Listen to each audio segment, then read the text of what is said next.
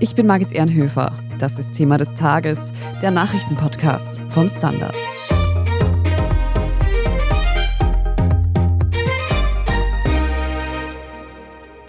Der Westen ist schuld am Ukraine-Krieg. Das ist die Geschichte, die Wladimir Putin gerne erzählt. Hätte die NATO sich nicht immer weiter in den Osten ausgedehnt, müsse Russland sich nicht bedroht fühlen, so die Argumentation. Aber was ist dran an Putins Erzählung? Wir sprechen heute darüber, ob die USA und Europa tatsächlich Mitschuld an der Eskalation in der Ukraine tragen. Muss in der Weltpolitik auf Ansprüche eines mächtigen Politikers Rücksicht genommen werden, auch wenn diese auf einem verzerrten Weltbild beruhen? Wir fragen nach, was der Westen in der Russlandpolitik womöglich falsch gemacht hat und ob der Krieg in der Ukraine verhindert hätte werden können. Erik Frei, du beschäftigst dich für den Standard intensiv mit der Außenpolitik und ordnest uns da auch hier im Podcast immer wieder verschiedenste Themengebiete ein. Jetzt hast du dir die Frage gestellt, anlässlich des Jahrestags des Ukraine-Kriegs, hat denn der Westen vielleicht Schuld an diesem Krieg? Wie kommst du auf diese Frage? Ja, diese Frage schwingt eigentlich seit Anfang an, seit einem Jahr und schon länger überall mit. Sie wird von vielen eigentlich auch moralisch abgelehnt. Nein, Russland ist schuld und das weiß auch jeder, das ist ein russischer Angriffskrieg. Aber dann kommt von vielen, die, sagen wir, auch diese ganze Bewaffnungspolitik des Westens nicht unterstützen, die eine Verhandlungslösung fordern, die sagen, Moment einmal, Putin hat ja nicht aus dem Blauen heraus die Ukraine angegriffen, er wurde provoziert, er wurde dazu gedrängt. Es war jahrelange westliche Politik, vor allem die der NATO, aber auch der USA, zurückgehend auf die Zeit des Zerfalls der Sowjetunion, die Putin dazu gebracht hat und wo manche auch sagen, man muss es auch verstehen, dass er deshalb so reagiert, weil er sich vom Westen bedroht und bedrängt fühlt, hier die Ukraine angegriffen zu haben. Und wer immer diese Argumente vorbringt, verweist auf viele, viele wichtige, richtige, korrekte Fakten der Geschichte und strickt dann daraus ein Gesamtbild, das halt sehr stark auch der russischen Propaganda entspricht. Dann gehen wir da gleich tiefer ins Thema noch hinein. Ich würde gern zunächst ein paar Schritte zurückgehen. Schauen wir vor 2014, vor die Annexion der Krim. Wie sah denn da das Verhältnis von Russland und der Ukraine eigentlich aus? Die Ukraine hat sich damals 1991 für unabhängig erklärt. Es gab ein Referendum in der Ukraine, wo mit großer Mehrheit wurde erklärt, wir wollen unabhängig sein. Dann ist die Sowjetunion zerfallen und dann hat einige Jahre später Russland in diesem Budapester Memorandum der Ukraine auch die territoriale Integrität zugesichert, inklusive der Krim, im Austausch dafür, dass die Ukraine ihre Atomwaffen an Russland aufgegeben hat. Das war ein völkerrechtlich bindender Vertrag, der bis heute gültig ist, den aber Putin gebrochen hat. Jahrelang war es ein Verhältnis, das zeitweise gut war, vor allem dann, wenn eher russlandfreundliche Präsidenten in Kiew regiert haben, Kravchuk, Kutschma, mit denen ging es alles. Und dann aber hat sich die Ukraine zunehmend, vor allem im Westen der Ukraine, aber auch im Zentrum in Kiew, immer mehr Menschen haben gesagt, wir wollen eigentlich nicht zum russischen Einflussbereich gehören, wir wollen nach Europa. Und dann wurden andere Politiker gewählt, so wie Juschenko, der dann aber durch Wahlbetrug, dessen Wahl verhindert wurde, dann kam es zu einer ersten Revolution im Jahr 2004, der berühmten Orangenen Revolution, wo die Menschen auf der Straße eine Wiederwahl verlangt haben. Und ab dann war Wladimir Putin, der damals schon in Moskau regiert hat, sehr vorsichtig und hat Ukraine sehr genau beobachtet, welche Kräfte stehen jetzt auf welcher Seite. Viele Jahre war dann wiederum ein Verbündeter von ihm, Viktor Janukowitsch war dann Präsident. In der Zeit war wieder das Verhältnis sehr, sehr gut. Aber als selbst Janukowitsch dann gesagt hat, er möchte auch mit den Europäern ein Assoziationsabkommen schließen und dann aber im letzten Moment umgeschwenkt ist, offenbar auf massiven Druck von Putin, ist diese große Protestbewegung entstanden im Spätherbst 2013, die schließlich 2014 im Februar zum Sturz von Janukowitsch geführt hat. Und das war der Casus Belli für Wladimir Putin und seither sind Russland und die Ukraine, die jetzt in den Westen möchte, in einem Kriegszustand. Okay, das heißt, nach dem Zerfall der Sowjetunion hat Russland die Unabhängigkeit der Ukraine zwar akzeptiert, es war der russischen Seite und später Putin dann aber nicht genehm, dass die Ukraine sich immer mehr und mehr dem Westen zugewandt hat und aus dem russischen Einfluss eben gelöst hat. Und der finale Auslöser für eine militärische Auseinandersetzung, der Casus Belli, wie du es genannt hast, das war dann, dass der eigentlich pro-russische Präsident Janukowitsch gestürzt wurde. Absolut. Das war der Moment, wo dann innerhalb von wenigen Wochen diese berühmten grünen Männchen, also diese nicht deklarierten russischen Soldaten, die Krim besetzt haben und bald darauf dann dieser Aufstand in der Ostukraine im Donbass ausgebrochen ist, wo dann die Großstädte Luhansk und Donetsk dann von diesen Separatisten besetzt wurden. In diesem Vorwurf, der Westen wäre schuld am Ukraine-Krieg, geht es auch oft darum, dass die NATO sich nicht so weit weit nach Osten ausdehnen hätte dürfen. Stimmt denn das? Die NATO hatte sich seit Mitte der 90er Jahre immer weiter nach Osten ausgedehnt. Die russlandfreundlichen Stimmen, die dem Westen die Schuld zuschreiben, sagen zum Beispiel, es gab 1990 bei der deutschen Wiedervereinigung ein fixes Versprechen der USA und Deutschlands, dass es überhaupt keine NATO-Erweiterung geben wird. Ob das wirklich so stattgefunden hat, ist unter Historikern umstritten. Aber darauf bezieht man sich auch. Jedenfalls in den Jahren darauf sind zuerst diese mitteleuropäischen Staaten, Ungarn, Tschechien, Slowakei, Polen sind der NATO beigetreten und dann in den 2000ern dann auch Rumänien, Bulgarien und die baltischen Staaten, die ja einst zur Sowjetunion gehört haben. Und 2008 hat die NATO der Ukraine und Georgien sogar das Versprechen gegeben, eines Tages werdet ihr auch in der NATO sein, ohne aber einen Zeitpunkt zu nennen dafür.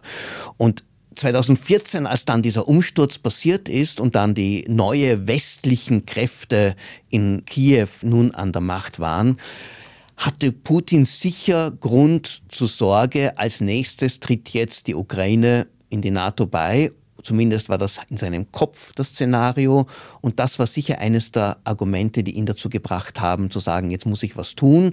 Und das Erste, was er getan hat, war, die Krim zu besetzen, wo ja die russische Schwarzmeerflotte auch stationiert ist, um die abzusichern vor dem Zugriff des verfeindeten Bündnisses der NATO. Wie gerechtfertigt diese Argumente sind, darauf möchte ich später nochmal zu sprechen kommen. Wie hat denn der Westen nun auf diese Annexion der Krim reagiert? Hätte man nicht damals Putin schon zurückweisen können? Man hat ihn zurückgewiesen. Man hat diese Annexion der Krim nie akzeptiert und damals die ersten Sanktionen erlassen. Und bald darauf brach dieser auch gesteuerte Aufstand im Donbass aus und dann kam es zu einem wirklichen Krieg zwischen Russland und der Ukraine. Da wurde ja damals schon in den kommenden, vor allem dann im Sommer 2014, hat sich die ukrainische Armee, ist es dann gelungen, eigentlich die Separatisten fast zu besiegen. Daraufhin sind russische Truppen eingedrungen und haben sich mit den ukrainischen Truppen Kämpfe um die Stadt Mariupol damals schon geliefert. Also dieser Krieg hat schon stattgefunden. Der wurde dann relativ bald durch eine Waffenruhe beendet. Und ab dann gab es sehr wohl Sanktionen des Westens gegen Russland, gegen einzelne Personen, auch erste Wirtschaftssanktionen aber die waren immer noch recht milde. Man hat auf eine Verhandlungslösung gehofft. Es hat der sogenannte Minsker Prozess begonnen, der in einem Abkommen gemündet ist, wo es hieß, na ja, Krim bleibt jetzt einmal außen vor, aber diese Regionen im Donbass, die bekommen eine sehr hohe Autonomie, die dann aber wieder von der Ukraine wurde dieses Abkommen auch nie umgesetzt oder nie weiter verfolgt, weil sie gesagt haben, das gibt Putin einfach zu viel Einfluss bei uns. Aber jedenfalls hat man gedacht, der Konflikt ist jetzt eingefroren und wir müssen jetzt nichts weiter tun. Rückblickend gibt es laute Stimmen, die sagen, damals hat sich der Westen als zu schwach erwiesen und hat Putin den Eindruck gegeben, er kann sich da eigentlich alles leisten, viel mehr wird nicht passieren und damit hat der Westen ihn auch ermutigt, hier dann acht Jahre später den nächsten Schritt zu setzen. Nun sind diese ersten Sanktionen 2014 ja relativ mild ausgefallen. Man dachte sich, das reicht. Hat man da Putin unterschätzt oder vielleicht sogar absichtlich ein bisschen die Augen zugemacht? Ich würde nicht sagen, dass man ihn unterschätzt hat. Man hat ihn falsch eingeschätzt.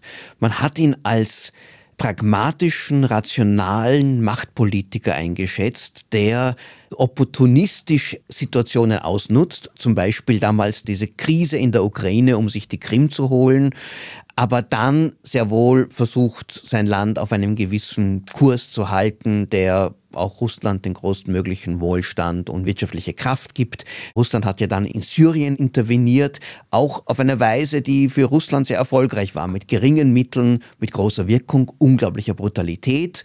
Da hätte man schon sehen sollen, zu welcher Grausamkeit Putin auch fähig ist. Was man damals nicht gedacht hat, war, zu welcher Irrationalität, zu welchem Größenwahn Putin auch fähig ist. Und deswegen haben wir wirklich bis zum 24. Februar 2022 die große Mehrheit der Menschen, der Kommentatoren, der Experten, der Regierenden in aller Welt eigentlich nicht geglaubt, dass Putin diesen Angriff auf die Ukraine wagen wird. Und wenn, dann höchstens limitiert und sicher nicht in dieser großen Weise. Also so gesehen hat man ihn falsch eingeschätzt. Man hat seine Unverfrorenheit, auch seine Irrationalität unterschätzt unterschätzt. Gleichzeitig hat man die Stärke der russischen Armee überschätzt.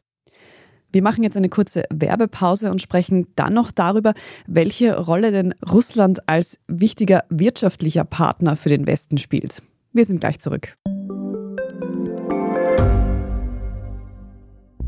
Schaffen wir es noch, die Erderhitzung zu stoppen? Wie verändert künstliche Intelligenz unser Leben? Wie werden wir in einer heißeren Welt leben, arbeiten, urlauben? Und wann fahren Autos autonom?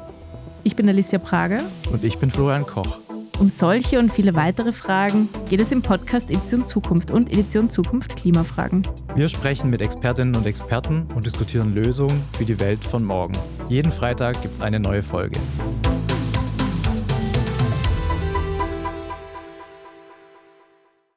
Erik, wie abhängig wir alle eigentlich von Russland sind, haben wir im vergangenen Jahr speziell anhand der Gaslieferungen gemerkt. Wie wichtig ist denn Russland für den Westen als Partner, auch einfach für unseren Lebensstandard, den wir hier haben? Einerseits ist Russland eines der ganz großen Öl- und Gasproduzenten der Welt und leider, muss man sagen, sind wir noch immer von fossilen Brennstoffen viel zu abhängig. Also ja, Russland hat in all diesen Jahren durch die Versorgung mit einem relativ günstigen Gas vor allem. Öl lässt sich ja von überall im Weltmarkt kaufen, aber das Gas kommt über Pipelines und da braucht man feste, verlässliche Lieferanten. Hat der Wirtschaft in Deutschland, in Österreich, in Italien, in einigen anderen europäischen Ländern sicher geholfen und zu einem Lebensstandard beigetragen. Man darf aber diesen Aspekt auch nicht überschätzen. So wichtig ist die billige Energie heute nicht mehr. Wir leben nicht davon. In den 70er Jahren war das deutlich wichtiger. Als damals dieser Ölboykott der OPEC-Staaten kam, war das ein viel größerer Schock für uns. Heute sind andere Rohstoffe wichtiger der wichtigste Rohstoff ist das menschliche Hirn und die Technologie und die Fähigkeiten für uns auch mit relativ wenig Energie eine funktionierende Wirtschaft am Leben zu erhalten. Dazu kommt ja zunehmend die Erneuerbaren, die Öl und Gas auch zunehmend verdrängen werden. Also man darf es nicht überschätzen. Westeuropa, die EU könnte auch ohne Russland eine florierende, starke Wirtschaft haben und wir einen hohen Wohlstand. Wenn wir jetzt speziell nochmal auf Österreich zu sprechen kommen, gerade die politische Verbindung, wir haben in Österreich eine Partei, die mit der Partei Putins auch Verträge abschließt. Was ist da die Besonderheit zwischen Österreich und Russland in der Beziehung? Also es gibt eine österreich-spezifische Aspekt in diesen Beziehungen und die geht zurück auf die Zeit auch des Kalten Krieges. Österreich war ja von sowjetischen Truppen bis 1955 besetzt. Österreich war das einzige Land, wo die Rote Armee abgezogen ist damals und hat sich damals neutral erklärt und hat ab dann versucht, auch eine Position einzunehmen als Vermittler, aber auch als ein Platz, wo die Sowjetunion auch ihre eigenen Interessen auch ausleben konnte, auch wirtschaftlich, auch wenn es um Technologieschmuggel und Spionage ging, da war Wien immer ein wichtiger Ort für Russland. Diese Neutralitätsmentalität hat sich auch bewahrt. Österreich ist ja noch immer militärisch neutral und es gibt schon eine ausgeprägte Haltung in Österreich. Mit den Russen wollen wir uns nicht anlegen und es ist auch besser für alle, wenn man mit ihnen freundlich bleibt. Der andere Aspekt ist, dass der europäische Rechtspopulismus, man muss sagen auch der amerikanische Rechtspopulismus, also Trump und dessen Anhänger, in den vergangenen Jahren zunehmend zu Putin-Bewunderern wurden die der Meinung sind, dieses westliche dekadente Denken, Liberalismus und Wokeness und Frauenrechte und LGBTQ und all das, das ist alles ganz furchtbar. Putin verteidigt die wahren christlichen, zivilisatorischen Werte. Und da waren europäische Rechtsparteien, und das ist nicht nur die FPÖ, das ist auch der Front National von Marine Le Pen in Frankreich, das war die Forza Italia von Berlusconi in Italien, das ist die AfD in Deutschland und viele andere, ganz, ganz stark waren pro Putin. Anti-amerikanisch, anti-europäisch und pro Putin. Österreich war da in vorderster Front, weil auch die FPÖ hier eines der ersten Parteien war, die hier in diesen Rechtspopulismus auch mitgeschaffen haben und sehr große Erfolge erzielt haben. Und da gab es auch eine ganz starke frühe Strömung, sich mit Russland hier, mit diesem Putin zu verbinden, gegen die EU und gegen die USA und gegen all diese westlichen liberale demokratischen Werte, die ja doch dann die Mehrheit vertritt. Der Westen ist schuld am Ukraine-Krieg. Das ist vor allem das Narrativ, das Wladimir Putin gerne bedient. Du hast es vorhin schon erläutert. Putin geht es vor allem um die NATO. Er fühlt sich von der Ausbreitung dieses Verteidigungsbündnisses bedroht. Jetzt frage ich mich aber aus demokratiepolitischer Perspektive, da hat ja eigentlich Putin kein Recht mitzuentscheiden, ob sich ein Nachbarstaat Russlands der NATO anschließen möchte oder nicht. Muss man da in der Weltpolitik Rücksicht darauf nehmen, wenn ein mächtiger Politiker solche Ansprüche stellt? Das ist eine ganz entscheidende Grundsatzfrage. Die geht zurück auf die Frage, wie sieht man auch Weltpolitik? Sieht man es aus der realistischen Sichtweise, wo man sagt, ein mächtiger Staat, auf den muss man Rücksicht nehmen, weil der hat einfach die Fähigkeit, seine Nachbarn zu erobern, unterdrücken oder ihnen auch große Schmerzen zuzufügen. Es ist dann einfach illusorisch, das einfach zu ignorieren. Und das ist die Meinung, die viele vertreten. Russlands Sicherheitsinteressen, auch wenn wir sie für unberechtigt, für falsch halten, wir müssen darauf Rücksicht nehmen. Russland ist einfach da und man kann es nicht ignorieren. Die andere Sichtweise ist eine liberale Sichtweise, die sagt, jawohl, Staaten haben absolut das Recht, sich einem Bündnis anzuschließen, solange sie selbst keine aggressiven Akte setzen. Und Polen und auch die baltischen Staaten und alle anderen in Osteuropa und selbst die Ukraine hätte das Recht dazu, wenn es sagt, ich möchte zur NATO gehören und zur EU und ich möchte nicht zum russischen Einflussbereich gehören. Und das beruht auch auf den Grundsätzen der UNO. Also das ist ein bisschen eine liberale, moralisierende, aber auch völkerrechtliche Sichtweise, die dann von anderen wiederum als naiv auch abgetan wird. Man kann auch eine dritte Sichtweise heute nehmen, die sagen, diese Länder haben ein reales Interesse daran, zur NATO zu gehören, gerade weil Russland gefährlich ist. Und deswegen ist es nicht eine reine Symbolpolitik oder eine demokratische Entscheidung, sondern eine realpolitische Entscheidung zu sagen, wir müssen Russland eindämmen, containen, wie das im Kalten Krieg genannt wurde. Und die Staaten rund um Russland müssen klar ein Teil des westlichen Bündnisses sein, damit Russland gar nicht auf den Gedanken kommt, hier anzugreifen.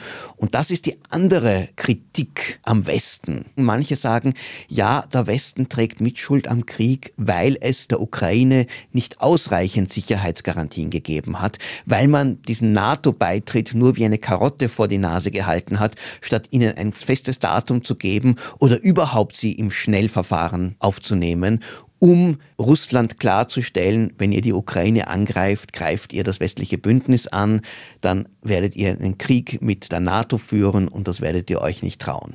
Das wäre natürlich auch gefährlich, weil das könnte sehr wohl in diesen furchtbaren Atomkrieg, in den Dritten Weltkrieg münden. Aber manche sagen, das wäre in dem Fall der bessere Weg gewesen, die Ukraine so in dieser Grauzone zu lassen, zu sagen, ihr gehört zwar zu uns, aber erst später einmal und bis dahin seid ihr auf euch allein gestellt war vielleicht der falscheste Weg. Wäre das dann tatsächlich der entscheidende Faktor gewesen, um Putin klar zu signalisieren, dass eine Invasion der Ukraine nicht akzeptiert wird? Oder hätte sich der Westen auch andersgehend irgendwie anders verhalten können? Es gibt auch eine weitere Lesart und die sagen, warum hat Putin genau im Jahr 2022 angegriffen? Und sie sagen, na ja, das hing an dem Machtwechsel in den USA. Es ging von Donald Trump, der ja Putin-Freund war, zu Joe Biden, der mit der Ukraine viel mehr die Nähe gesucht hat und begonnen hat, der Ukraine mehr und mehr Unterstützung zu geben und sie auch näher an die USA und dadurch auch an die NATO heranzuführen. Und Putin kann darauf auch reagiert haben, gesagt haben, Moment einmal, bevor die Ukraine tatsächlich NATO-Mitglied wird, oder bevor es wirklich diese Sicherheitsgarantien voll bekommt, davor müssen wir zuschlagen. Und das kann auch den russischen Überfall erst ausgelöst haben. Was der richtige Weg gewesen wäre, um diesen Krieg zu verhindern, das kann dir heute niemand sagen. Das wäre die hypothetische Geschichtsschreibung. Und was wir auch gelernt haben, wir können nicht wirklich in Wladimir Putins Kopf hineinschauen. Wir wissen nicht wirklich, wie er tickt. Man hat ihn falsch eingeschätzt und hat dann erst gesehen, wozu er wirklich fähig ist. Und man darf auch nicht unterschätzen, Putins Handlungen waren ja nicht nur von der Angst vor der NATO getrieben, sondern auch vor einer großrussischen imperialistischen Ideologie, vom Gedanken, die Ukraine ist ein Teil eines großrussischen Reiches und wenn das die Antriebskraft ist, dann ist es relativ egal, was der Westen macht. Wenn einer nationalistisch ideologisch überzeugt ist, er muss hier einen früheren Zustand eines großen Reiches wiederherstellen, dann wird er sich davon auch nicht abschrecken lassen. Dann gibt es eigentlich nur eine Möglichkeit, dagegen anzukämpfen in einem leider sehr blutigen Krieg. Das heißt aber, wenn ich dich jetzt frage, hätte der Westen den Krieg verhindern können, gibt es auf diese Frage eigentlich keine Antwort. Auf diese Frage gibt es keine Antwort und mein Gefühl ist, er hätte wahrscheinlich nur verhindert werden können, wenn die Ukraine dem russischen Machtstreben nachgegeben hätte, sich von Russland so wie der Nachbarstaat Belarus praktisch zum Verbündeten von Russland zu machen.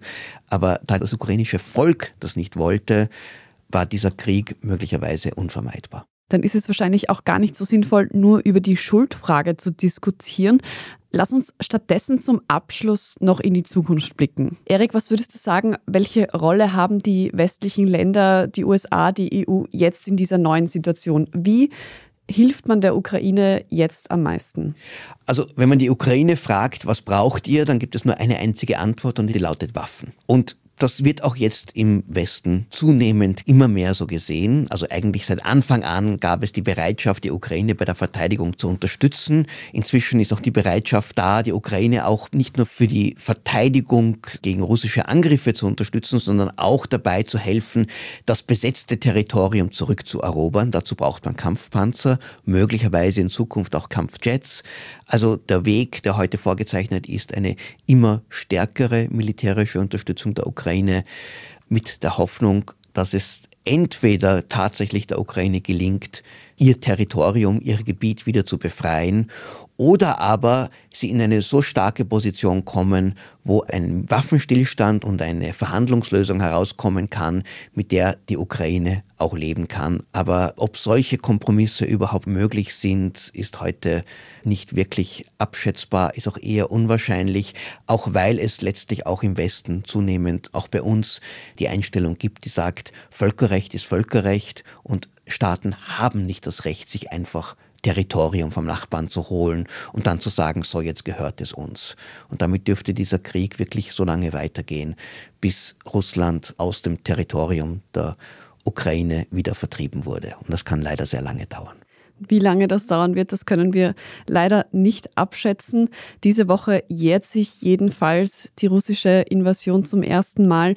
Vielen Dank dir, Erik Frei, für das Gespräch heute. Sehr gerne. Wir sprechen jetzt in unserer Meldungsübersicht gleich noch über einen Überraschungsbesuch von US-Präsident Joe Biden in der Ukraine. Wenn Ihnen diese Folge von Thema des Tages bisher schon gefallen hat, dann abonnieren Sie uns gern auf Ihrer liebsten Podcast-Plattform. Und wenn Sie schon dabei sind, dann lassen Sie uns eine gute Bewertung da oder einen netten Kommentar, denn das hilft unserer Sichtbarkeit wirklich sehr. Wir freuen uns über jede Unterstützung und sind gleich zurück.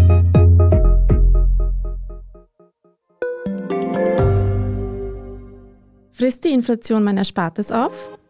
Soll ich mein Geld in Aktien stecken? Und wie funktionieren eigentlich Kryptowährungen? Ich bin Davina Brumbauer. Ich bin Helene Dallinger. Und ich bin Max Leschanz. Im neuen Standard-Podcast Lohnt sich das? sprechen wir über alles rund ums Thema Geld und Geldanlage. Wie man in Aktien investiert, ob der Traum vom Eigenheim noch realistisch ist und was genau hinter einem NFT steckt. Im Gespräch mit ExpertInnen gehen wir jede Woche diesen und vielen weiteren Fragen auf den Grund. Lohnt sich das? Der Standard-Podcast über Geld findet ihr auf der Standard.at, auf Apple Podcasts, auf Spotify und überall, wo es Podcasts gibt.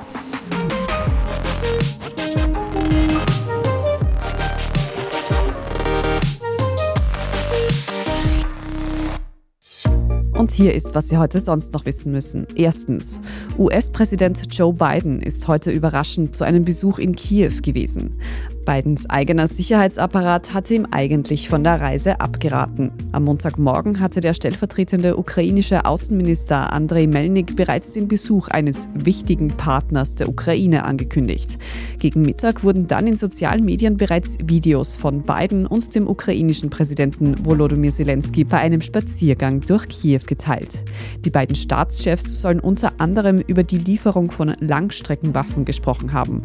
Biden selbst kündigte weitere Militärhilfe im Ausmaß von 500 Millionen US-Dollar an. Details dazu soll es im Laufe der Woche geben. Zweitens, ORF-Generaldirektor Roland Weismann präsentiert am Montagnachmittag im Rahmen eines Sonderfinanzausschusses den Stiftungsräten seine Sparpläne für das öffentlich-rechtliche Medienhaus. Einsparungen wurden zuletzt auch von der Politik im Zusammenhang mit einer Änderung der ORF-Finanzierung hin zu einer Haushaltsabgabe gefordert. Gesprochen wird aktuell von Einsparungen in Höhe von rund 300 Millionen Euro bis Ende 2026. Diese könnten nach aktuellen Informationen das ORF Radio Sinfonieorchester, den Spartenkanal ORF Sport Plus und die Streaming-Plattformen Flimit und Fidelio treffen. Und drittens, Facebook wird kostenpflichtig. Zumindest für jene NutzerInnen, die ihren Account verifizieren lassen wollen. Der Facebook-Mutterkonzern Meta führt jetzt nämlich ein Bezahlmodell namens Meta Verified ein. NutzerInnen können ihren Account dann mit einem behördlichen Ausweisdokument verifizieren lassen und sollen dann teilweise höhere Reichweite erhalten. Kosten soll der ganze Spaß 11,20 Euro pro Monat und für Facebook und Instagram gelten. Schon diese Woche startet Meta Verified in Australien und Neuseeland. Weitere Länder sollen folgen. Und zum Abschluss noch ein Hörtipp. In unserer neuen Folge Inside Austria geht es darum, warum manche Unternehmen wie die Raiffeisenbank oder Red Bull noch immer Geschäfte in Russland machen. Inside Austria hören Sie überall, wo es Podcasts gibt und natürlich auch auf der Standard.at. Dort lesen Sie auch alles weitere zum aktuellen Weltgeschehen. Falls Sie noch Feedback oder Anmerkungen für uns haben, schicken Sie diese gerne an podcast.derstandard.at. Und wenn Sie unsere journalistische Arbeit hier beim Standard unterstützen möchten, dann können Sie das zum Beispiel tun, indem Sie ein Standard-Abo kaufen. Alle Infos dazu finden Sie unter abo.derstandard.at. Und wenn Sie das Podcast-Team direkt unterstützen möchten, dann können Sie das auf Apple Podcasts. Dort kann man nämlich für ein Premium-Abo bezahlen und Thema des Tages dann auch ganz ohne Werbung hören. Vielen Dank für jede Unterstützung. Ich bin Margit Ehrenhöfer, Baba und bis zum nächsten Mal.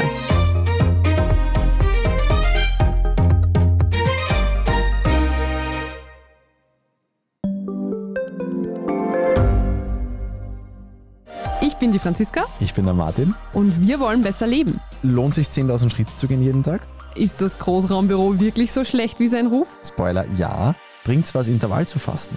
Wir fragen die, die es wirklich wissen und probieren es auch gleich selber aus. Bei Besser Leben, jeden Donnerstag eine neue Folge.